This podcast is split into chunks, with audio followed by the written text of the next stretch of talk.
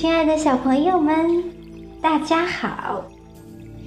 今天呀，小林阿姨要带领大家到中国古代诗词这个大宝库里去寻宝。想不想马上开始我们的掘宝之旅呢？太棒了！你们都是勇敢可爱、聪明好学的好宝贝，为你们鼓掌！那首先呢，请大家跟着小林阿姨的描述，想象一下我所说的美丽的画面。大家听好哦。现在呢，我们来到了一个窗户前面，看到有两只黄鹂鸟在翠绿的柳枝上鸣唱，一行白鹭飞上了高高的蓝天。我们的窗口啊。正对着名山上千年不化的积雪，门外呢停泊着来自东吴的万里航船。嗯，有鸟，有白鹭，有积雪，还有船只。小朋友们有没有跟小林阿姨一样，觉得这个场景特别美呢？我们要是也住在户外景色这么漂亮的房子里，心情一定也美美的，对不对？那下面呢，就请小朋友们跟我一起来念一遍这首诗，好不好啊？嗯，真乖。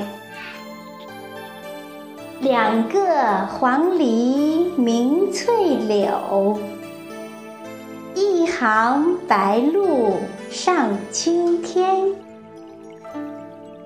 窗含西岭千秋雪，门泊东吴万里船。嗯，小朋友们读的真棒。那下面呢，小林阿姨就给大家讲一讲这首诗的妙处啊。这首诗呢，描写的是诗人杜甫居住的四川成都草堂附近。浣花溪前的明媚秀丽的景色，表达了诗人喜悦的心情。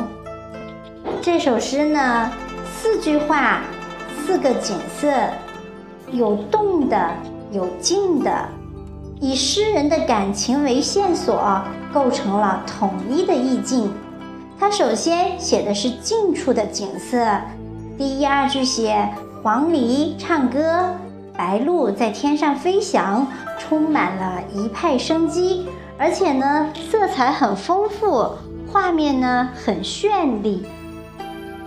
那接着呢，开始写远景，一个“寒”字啊，用得非常的精当，使这个远处雪山的景色啊，像镶嵌在窗框里的一幅画一样。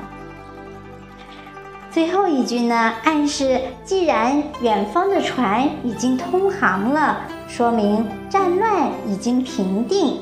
那诗人漂泊在外乡多时，现在呢可以乘船还乡了，所以呢心情非常的高兴。所以呢，这个诗里描写的景物啊，色彩非常的明快，跟诗人欢快的心情是一致的。小朋友们有没有同样的感觉呢？好的，那今天的唐诗欣赏就为小朋友们讲解到这里啦。我们再来回顾一下全诗，请小朋友们跟我再念一遍。绝句，杜甫。两个黄鹂鸣翠柳。一行白鹭上青天，窗含西岭千秋雪，门泊东吴万里船。嗯，小朋友们念的真棒，祝贺你们已经学会了。今天啊，我们挖到了一串画面特别美的诗词珍珠，小朋友们是不是跟小林阿姨一样觉得特别的开心呢？太厉害了，你们！好，那今天的掘宝之旅就到这里了。下一期我们继续去诗海里挖珍珠，好吗？小丽阿姨等着你们哦。我们下期再会，拜拜。